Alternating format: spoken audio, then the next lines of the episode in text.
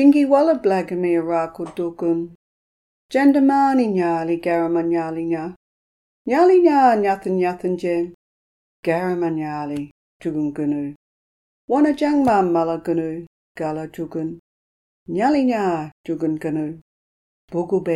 blagame. Thank you, Delta Kay, a Rakul Bundjalung woman, for welcoming us to country. Delta is a long term supporter of Byron Writers Festival.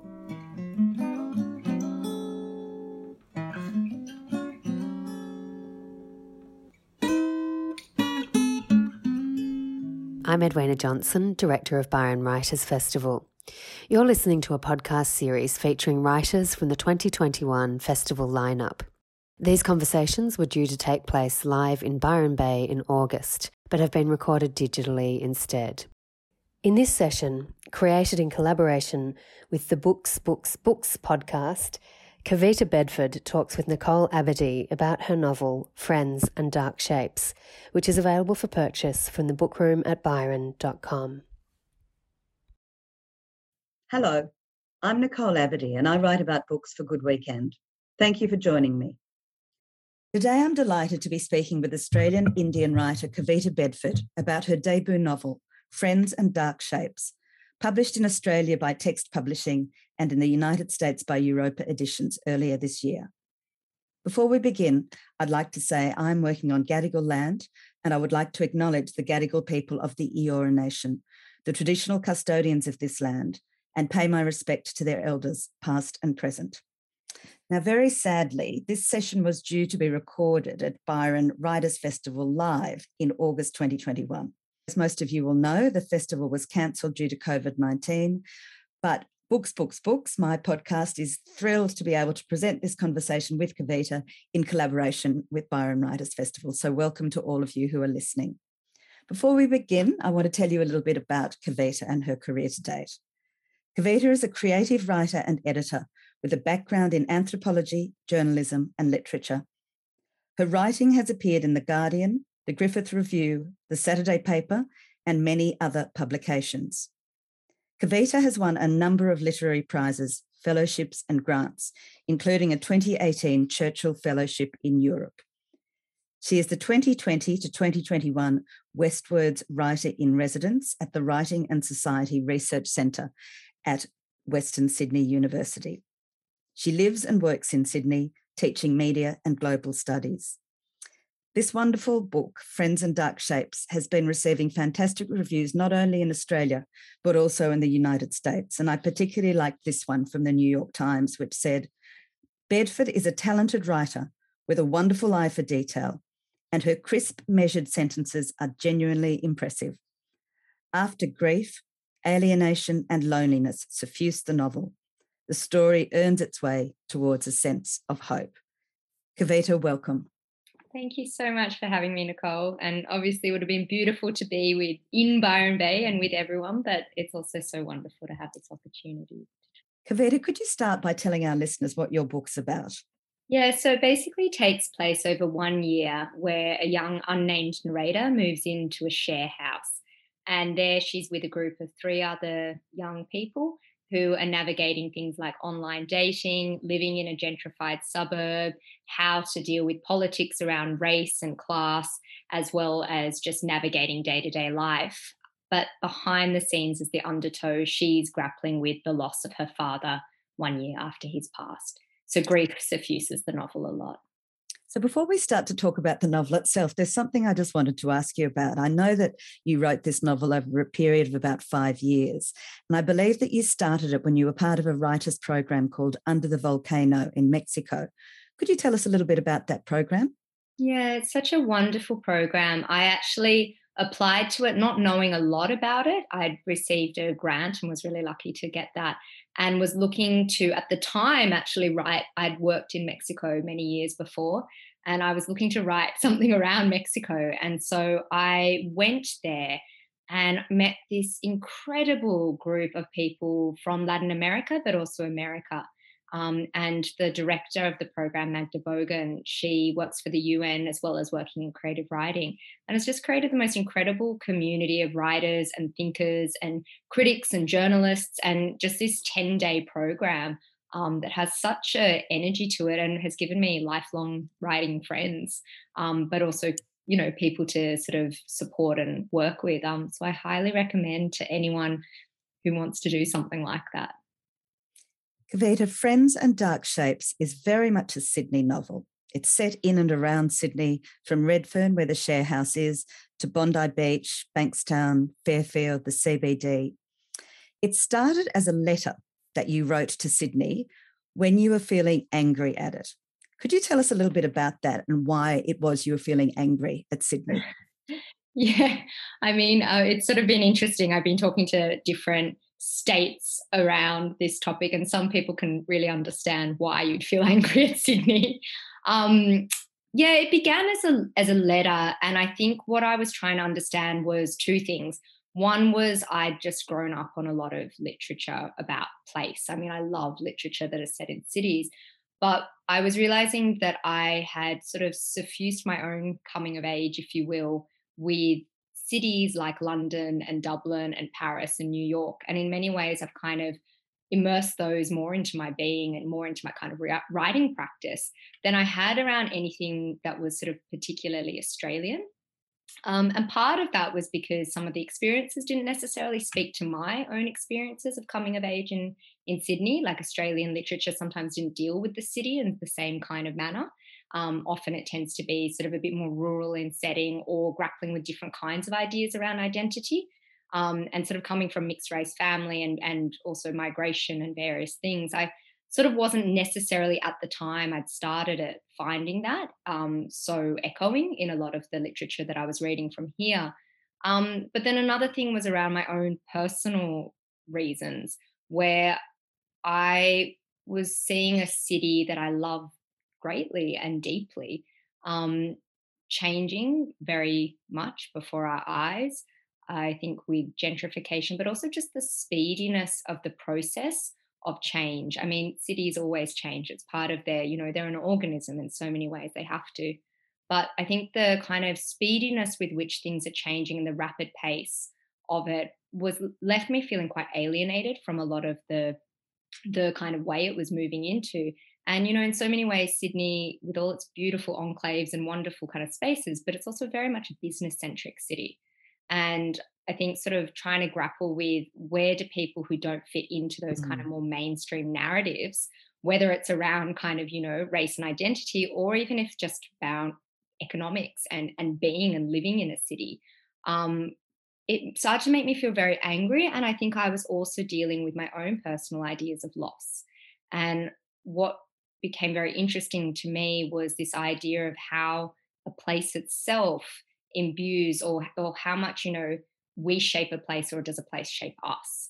And i found that a really interesting thing because i was sort of interested in this narrator tracking her process of grief and loss along the contours of a city that she's also trying to understand who we actually are in this more modern day kind of capacity um, and it, where it's made up and it's a city made up of so many different people who've lost in very different ways you said that you never thought you would send your first novel in Sydney, but yet you have. Why did you decide to do that?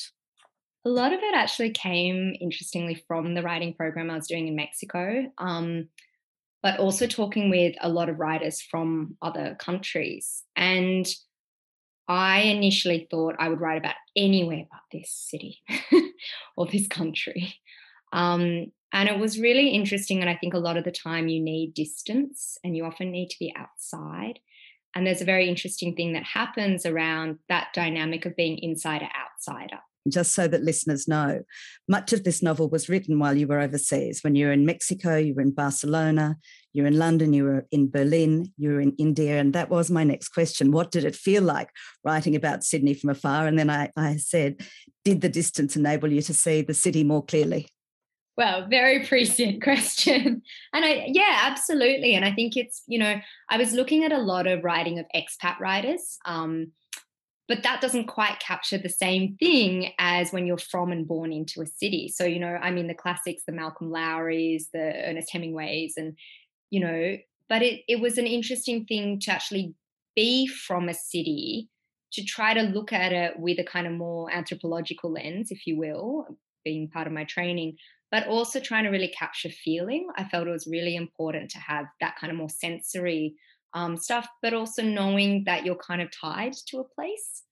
Um, so it did create a really interesting dynamic, and part of it, I think, was also having conversations around place with people not from here. Mm. And it started to help me see personal things I was grappling with around identity, but also around how global so many of our experiences are. And, you know, we're living in this globalized kind of space where I can talk with people from across the globe, sort of around my age group, if you will. And in so many ways, our reference points are similar around mm. music, around films, around books. Um, and so in one way it's this incredible kind of unifying force where you know i i had a similar coming of age to say someone who's living you know in in paris or in america um, but then there were also these things that were so incredibly particular to sydney and i think it was a bit of a challenge that i wanted to set myself where and i don't know if it was anger but i sort of felt like I've learnt the names of streets in New York. I've internalized places that I've never been to, and I see no problem in doing that. I love being transported to cities and places that I've never been. And I kind of wanted to know if it was possible to write a very universal kind of story, mm. but that was set very locally and where I could presume that if a reader doesn't know something, that's okay. I can still include it in language. I can still include it with street names. I can still have a very kind of parochial set while still being incredibly universal. Just as a bigger picture question, it seemed to me a lot of these characters are second generation Australians. Their parents are migrants. That is, of course, your own experience. You were born here. Your father's Australian, I gather, and your mother is Indian. Yeah. How important was it for you to tell the stories, to tell this story from the perspective of migrants to Australia? How important was it for you that their voices should be heard? Yeah, it was very important. I think it was a huge launch pad for it. Um, again, there are a few things where, and I, I grappled, you know, I thought about it for a long time before I did it. I wanted it to be mainly second generation. I think there is, you know, and obviously that's my own experience, but I also know stories very much from my family of first generation, and they've been they are being covered, you know, and and importantly and very much needed. But I wanted to write second generation because I think a very interesting phenomenon is occurring with that. Um, and especially because I wanted to write about class, and I used that by trying to look at this issue of gentrification um, a bit more closely. And I think the interesting thing with second generation is we were born here, we belong here, um, and we feel very very culturally tied and um, part of this kind of upbringing. But I was kind of intrigued by this idea that many of us have had families that have had to leave places.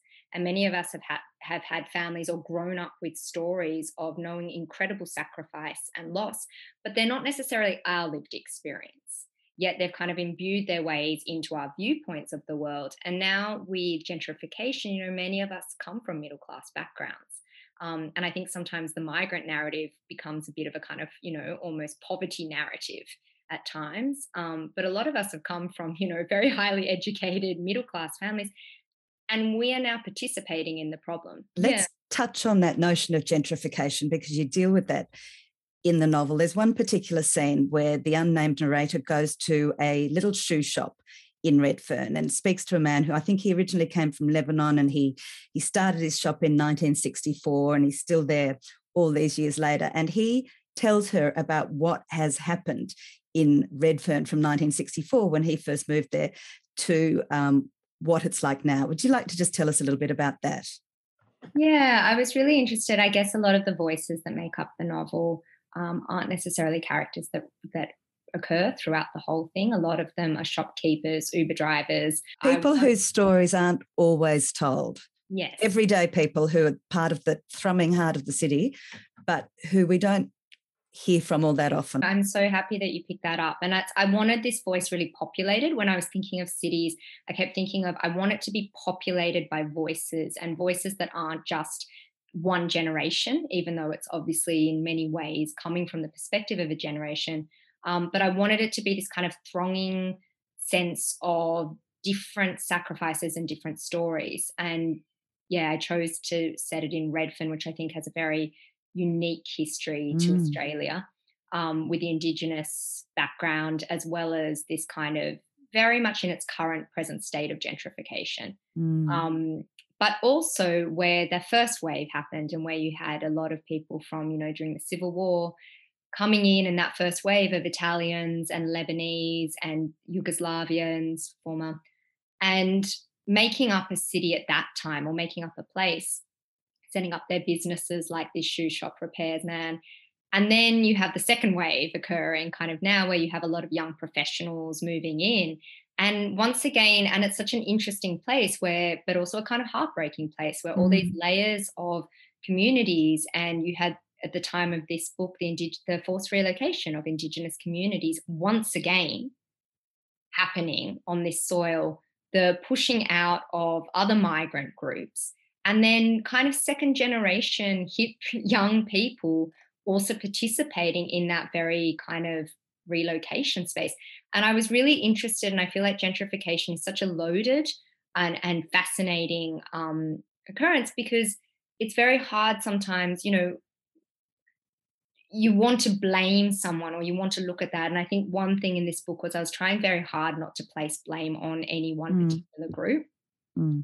And I wanted it to be that there is no kind of one victim or you know and i think sometimes migrant stories can also go into those kind of victim stories naturally in in many ways needed. But i wanted in this particular story this also to be a story about just to bring up questions of what are we all engaging and participating in as a kind of class and as a community and as a city and whose voices are being pushed out and whose voices do we choose to listen to? And how do we listen to each other i suppose was a very big question in it as well. And where is that space for silence and empathy and hearing the stories of people that that shape us? Kavita let's talk a little bit now about the narrator. What do we know about her when the novel begins? So the novel begins with her moving into the share house one year after her father died and that's set up in the very first line but the grief itself and the references to the father don't start to unfold, and that story doesn't take shape till kind of the, the later third of the novel. And the first kind of half or two thirds really set up about the share house and the dynamics with the um, three other young people that she's moved in with, and about the place and sort of collecting, as we've discussed, these voices of different people that populate the city.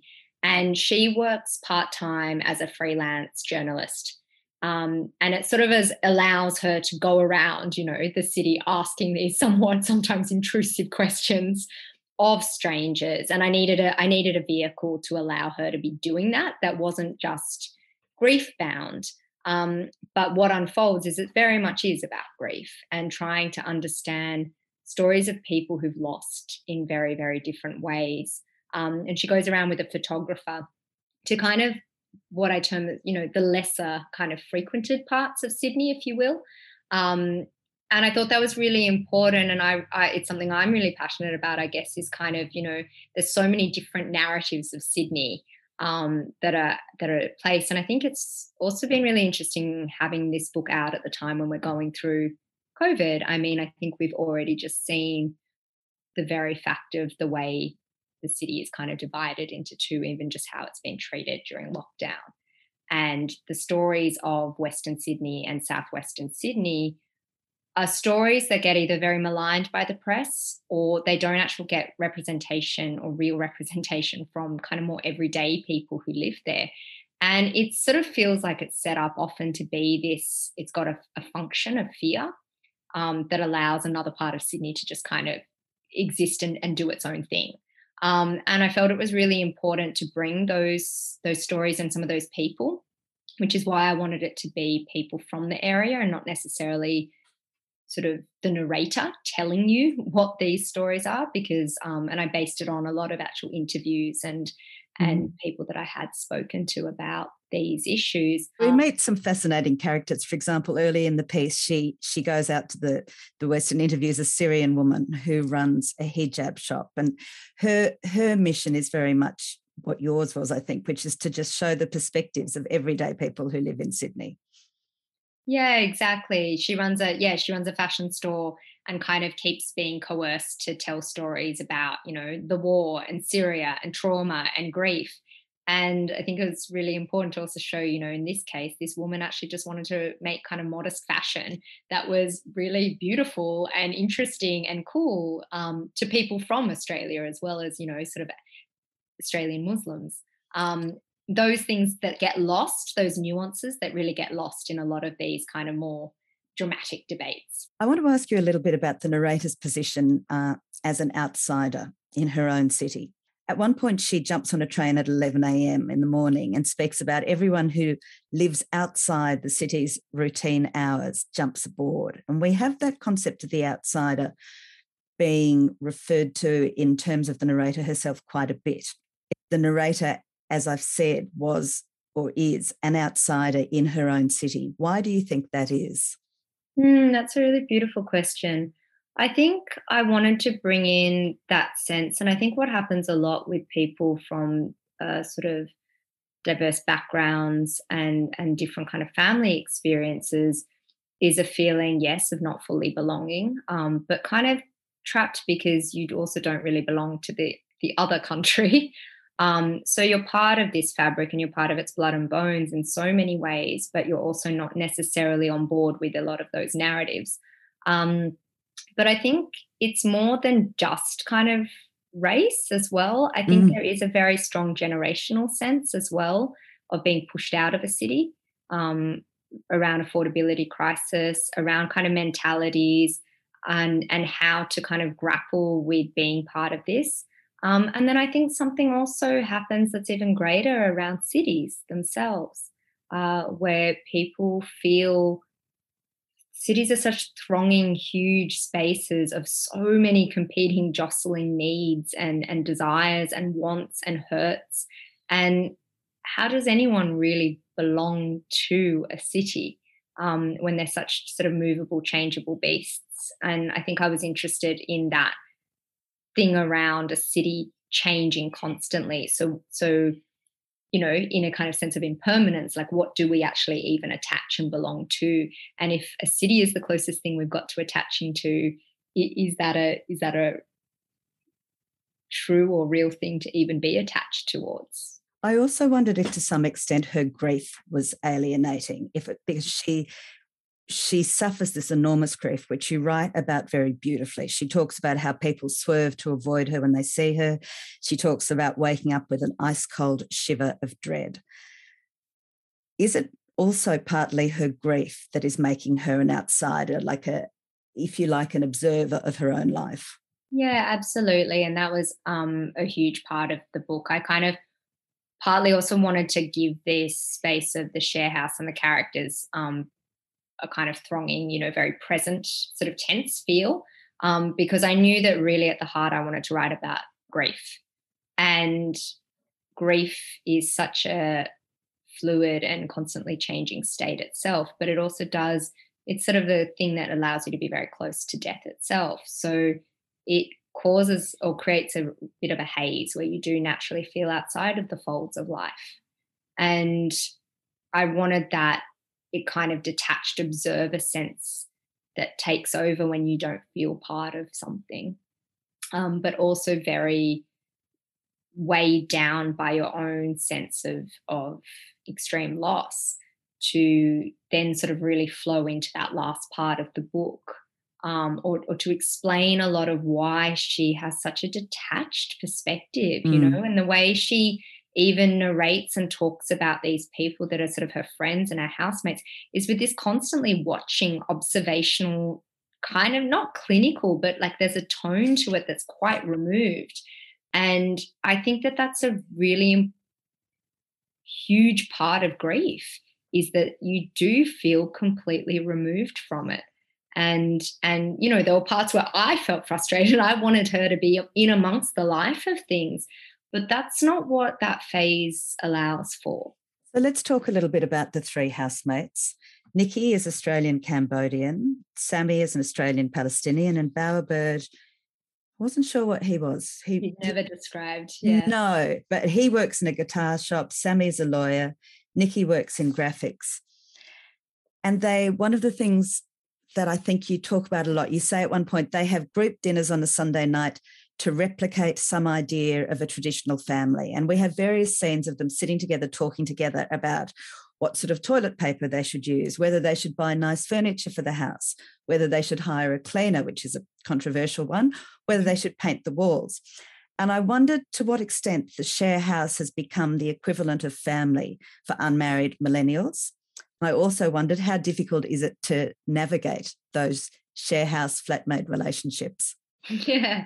Yeah, I mean, I think what was so interesting about it, you know, um, when I was beginning to write it, the share house was not part of it at all. So I actually wrote a first draft of this book, um, which was very grief based, heavily, heavily so. And the share house had nothing to do with it, but it still had these observational parts. It still had these kind of, it had a lot of the characters, um, but it didn't have this kind of tight unit, if you will, or, and that also allowed for a kind of structural aspect to it. And there are a few reasons I really wanted a share house in it. And one is I think that partly, partly it's really generational in part, um, in the sense that it allowed a conversation to occur around what is home and a conversation to occur around what are the milestones actually of coming of age. Mm. And, you know, I've kind of described this book as a coming of age book. Um, mm. But it's so interesting because I mean, a traditional coming of age book is a much, much earlier stage. It's not kind of your late 20s by any means, it's the teens. There's a great quote. There's a couple of them that I'd noted, but uh, I think this is probably the classic one that, that relates to what you're saying. We have achieved none of the things we should have by our age no marriage, no property, no steady income, no babies, no assets. And another point, we are turning 30 and things don't look like we imagined they would they describe themselves as aspirational and they do seem to be in this liminal state, don't they, between the traditional coming of age, which we think of as 21, 22, but they're not at the next stage of their lives either, where they have mortgages or families or necessarily solid careers. So, yeah, talk a little yeah. bit about that state. Yeah, I think it's a really forced liminality. And in some ways, it, it feels, I was really interested in the idea with our generation of what parts of feel like choice and what parts feel like um, con- constraints. And I think a lot of the time we've kind of adopted a lot of the language of a kind of, you know, it's more our pro-choice and and as if it is this kind of emancipatory model. Um, and sometimes that comes out of a need and and you know a way to kind of coerce what is actually happening in your own sense of lack of control over a situation and to feel as if you you've got that um, because I think there's a lot of deeper freedoms that are that are not actually able to be self actualized or realized. Um, and I was really interested in the whole idea around home um, and property ownership. I mean, it is the Australia, I mean, it's all the papers talk about. Um, but also, it's a very Australian thing, you know, in many ways. There's a lot of other countries that don't have that real sense of one must own a house. And I was so interested in the expectation behind that, the privilege behind that. Um, but also, is it incredibly unfair that one generation isn't allowed to? I, I don't know, is the thing, you know? I think it's just such a fascinating issue that that continually comes up and who's locking who out of a homing and and the economics behind that um, and especially then when you have those debates happening on unceded land as well. And these debates happening on a much deeper level, and where you have migrants coming in who are also part of that dynamic of whose land is whose. So I really wanted to explore some of those ideas of, of what is land and what is the depth of its meaning and what is ownership over land. Is ownership about buying place? Is ownership around power? Is ownership around the experiences that you've had? Is ownership around losing love on land or death on land or finding love on land? And I was just really interested in what actually binds us to a place and how we think about those models of what binds us to a place. Mm. Something else that was, I thought, sort of a, a, strong theme of the novel was the concept of loneliness. At one point in the book, the narrator says that she writes about this loneliness. Again, another aspect of it, of course, is that it's a product, in her case, of her grief. at one point she says it's she feels like loneliness is not something she should feel in the age of constant connection.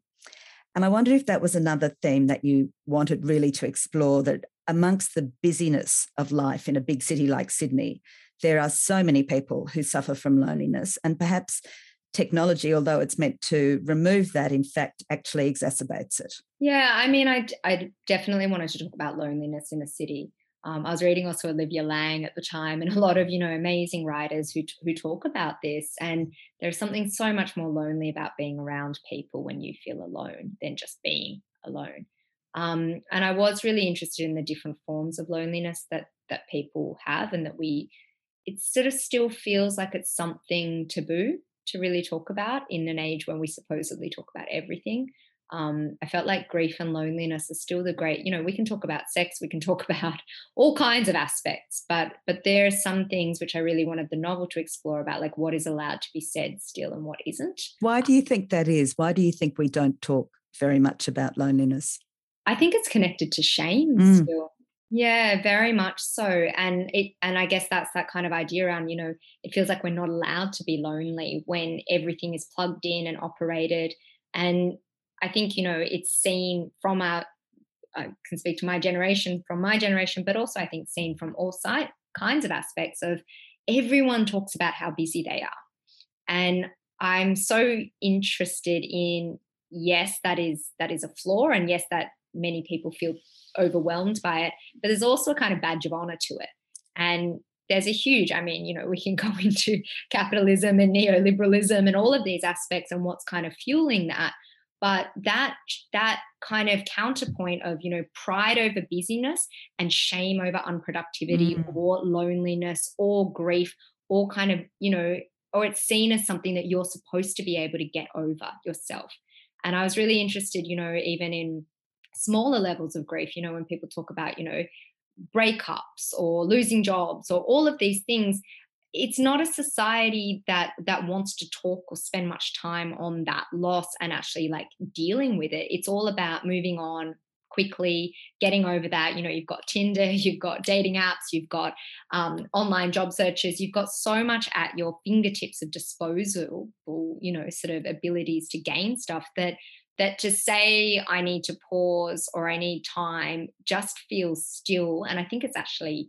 becoming somewhat changing over this time during COVID, where you've had a, suddenly had people on a more mass scale feeling that kind of grief and loneliness and overwhelm. And more um, prepared to talk about it openly, do you think? Yeah, I think that's something that's that's been quite incredible and and having this book coming out during that time when people are actually open to those questions. Um, but even at the time that I was writing it, sort of a few years ago, it still felt like those were things you shouldn't necessarily talk aloud with others. Let's talk now about racism, another major concern of the book. We see many, many incidents of casual racism in the book, as well as um, outright racism. The one I wanted to ask you about is this. The narrator goes and meets up with another young woman of colour who is also a freelance journalist, like she is. And they've both been asked to write about growing up in Australia. And they both say what that means actually is a euphemism for can you write about what it's like to grow up in Australia as a young uh, woman of colour? They're both unnamed. So, how does the woman who's not the narrator feel about being asked to write that article? I think the other woman, so she's from Mogadishu, um, African, Australian, and she's got anger and fire in her belly about it. And and that can be such a motivating important force you know sometimes to have as well to actually get you to do something about it. And she's got a lot of sort of a lot more academic and and clearer theories around you know othering in this country and why it's important to to speak out and be a voice.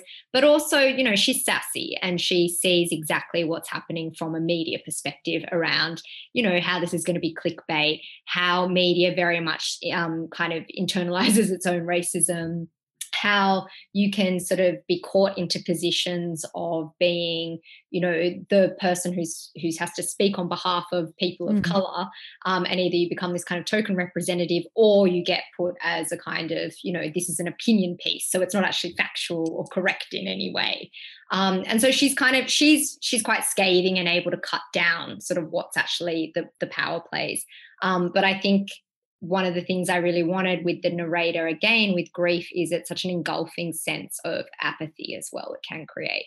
And that fire in her belly has sort of gone out. So she's passively listening to a lot of people who are who are fired up and fueled by injustice. And all she can think about really is her own loss. I want to go back to the young woman from Mogadishu and one of the things she says. She says, The thing I'm most scared to talk publicly about in this country is race. I'd rather talk about being a sex worker or casual work, anything other than race. Why does she say that, Kavita? What happens here in Australia if a person of colour talks about race? Well, I think a lot of those things, I think it can still be rather taboo. Um, a lot of the issues comes, you know, historically around, you know, I think just not having a vocabulary to really talk about it, it feels often as if you've got to have the discussion from the beginning of do we even have a problem around racism? And that is an incredibly tedious and boring problem, uh, thing to keep discussing. And it feels like you can't actually get into the nuance of any real debate. Um, there are many levels to this that are much more interesting. And if we use that as a kind of baseline, meaning, yes, we do have a problem with racism in this country, then perhaps we can actually have a more sophisticated and interesting and encompassing conversation about where to go from there, or even unpacking some of those issues. But to be continually called upon to then just stand in front of people and have to be a kind of um, you know question and as people sort of flog you to say we don't have a problem um, you end up becoming this kind of decoy to the whole thing and um, I think that's incredibly frustrating and hurtful. Um, and it feels like a waste of a lot of people's intellect and time. Let's talk a little bit about Sydney itself. It seems to me you write about Sydney with ambivalence. You write about the beauty of Sydney, Bondi Beach, the jacaranda trees, but also the dark side. So at one point, the narrator says it is beautiful, but it looks fake. At another point, it's not a city where you can easily make a friend. Something else that you focus on is this idea, and I think you referred to it earlier, of Sydney as segregated. Um, and at one point, the you, the narrator says Sydney doesn't have a centre; it's a series of enclaves. Sydney siders do not have a holistic sense of the place we inhabit. It is a segregated city. Would you like to talk a little bit about that? Yeah, I mean it's it's such a fascinating city in so many ways. Um, I think there is definitely the sense of architecturally how it's been designed, um, where, you know, even sort of Parramatta, which is now again being retooted as the centre of the city and was once considered the centre. Um, but a lot of people with the sort of government out there, you know, hear a lot of complaints even then about going out that way. Um, it's not a city that just by transportation, you know, it's it's cut up by so many waterways. Um, so I have it as well. Like we all have it, you know, to actually get from one end of the city to another take can take hours. Um, when a friend moves, you when a friend moves to the other side of the bridge or a friend moves to another area, you end up kind of mourning them because you're like, okay, well that goes seeing them. Um, so it, it already is built into the city. It's not always sort of, you know, the mentality. But of course, how a city is is kind of formed and its its architecture also then comes into forming the being and the the mindset around it. Um, and I think those kinds of ways where it's become rather pocketed in many ways, where people don't necessarily um, meet up. I feel like it's so interesting where you, it's a city where you hear about the other side of the city via the news, not via conversation or going there necessarily. And um, you make the point that that has been, if anything, accentuated by the last three months of lockdown in Sydney. The city has become more and more um, segregated, I guess. Yeah, well, I think a lot of people are feeling actually that it's just mirroring what was already there. It's just now out in the open mm. in many ways. And I think it is a really, you know, when you do have even sort of using the kind of lockdown, if you will, as as an example. I mean, obviously that's not in the book, but it is a kind of there's not a unifying necessarily sense of this city in the way that we treat its inhabitants and the way that we, you know, as a city coming together or dealing with adversity is it's not always together. It's often done in very segregated or different ways, or there's one rule for one group of people, etc. And yeah, I was interested then if how do you then create a sense of belonging? Um, is it to your kind of tribe? Mm. Is it to your area? Um, is it to what what actually forms that holistic sense that many other cities have? Mm. Um, and it's something you know I've also heard it a lot from from when I was sort of younger, even growing up, a lot of people in kind of arts and and you know literature and and kind of more creative fields as well, really moaning bemoaning that as well because it's quite hard to get involved in the center of something that's happening. Um, and I think it's interesting, you know, a lot of the stuff that's being done in the CBD now is is really beautiful and and things are changing again. But it's often not felt like a city where you know where to go and everyone will be there that does that mm. bit it doesn't have that kind of central hub. Um, there might be a central hub in your area, and then people from that area go there. And as a result, I was again really interested in well, then what perspectives are being told and being heard about this city or about this place? Um, and when I sometimes spoke to people from overseas or, or from other cities, sometimes I had a completely different narrative at play about the city than another person might have. Um, so yeah, I was interested in how place and, and segregation and these kinds of themes actually come into a sense of belonging. Kavita, I just have one final question for you. When you were writing this book, you said that you thought carefully about the differences about writing on place as an outsider versus an insider and the challenges of othering and familiarity. And I wondered how you saw yourself. You were born in Sydney, you grew up here, you've lived a lot of your life here. Do you see yourself as an outsider or as an insider? Mm, you know, I think I, as a lot of people do, write their way into understanding as well. Um, and I think also it being a kind of first novel, um, it was a huge part of me trying to actually grapple and tackle that exact issue for myself. Um, and I was trying to understand to what do I owe this city? um, uh, to what extent does it hold me when sometimes I felt like it didn't? Um, and to what extent, yeah, like is there kind of love and roots in this in this place? And I think through writing it, it really actually helped me feel like I belonged a bit more. Um, and felt like I was part of the fabric and the the estuaries and the waterways, and I think just that sense of place um, being just so imbued in my own being is was a really beautiful thing to come out of this whole exercise as well. Well, that's a really wonderful note to end on. Thank you so much for speaking to me today. Thank you for participating in this collaboration between Byron Writers Festival and Books, Books, Books. I wish we'd been able to speak in person, but I look forward to the day when we can meet in person. And um, I congratulate you on the great success your book has had already, and I wish you the very best for it for the um, for the time to come. Thank, Thank you, Kavita. You so much. It was an absolute pleasure. And thanks to Byron Bay as well. Thank you for listening to Books, Books, Books. If you liked what you heard in this episode, please go to my website, nicoleabadee.com.au, to listen to all the episodes and find out more about the podcast. You can also find me, Nicole Abadee, on Facebook, Instagram, and Twitter, and look for my reviews in Good Weekend. You can subscribe to Books, Books, Books at Apple Podcasts, Spotify, Google, and all the usual places. It would be lovely if you could go to any of these platforms and give Books, Books, Books a rating or review. Thank you. I look forward to talking books with you again soon.